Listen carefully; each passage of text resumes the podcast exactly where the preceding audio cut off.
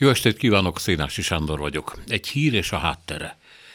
Az ukrán kormány közölte, hogy a lakosság eddig 66 ezer háborús kárigényt jelentett be, ami nyilván a töredékét sem mutatja a valóságos pusztításnak.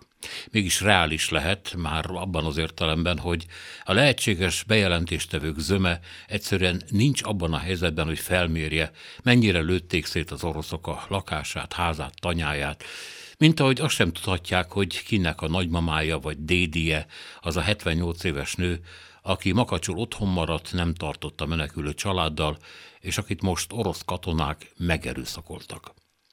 Egy magyarországi ukrán hagyta el ugyanis a hazáját, vagy lett belső menekült az országban. Honnan tudhatnák, mi van a hátuk mögött? A kormány úgy számol, hogy az eddig elpusztított infrastruktúra értéke eléri a 120 milliárd dollárt. Ha ez hozzáveszik a katonai és civil kárt, a veszteség 270 milliárd dollár, ami az évek során 1000 milliárd is lehet.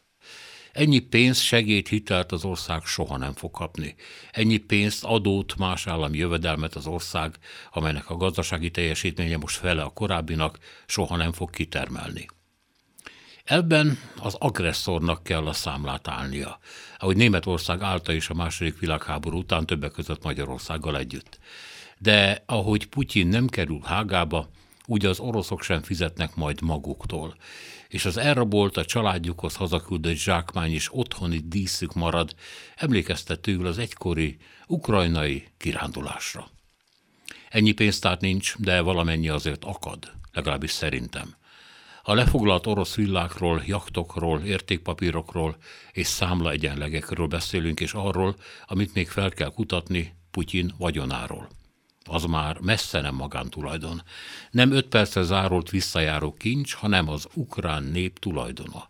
A nyugat, a nemzetközi intézmények oldják meg, hogyan ez a dolguk. És erről több szó ne is essék. A dolog annyira igazságos, jogszerű és világos, és morálisan is oké, okay, Bizony.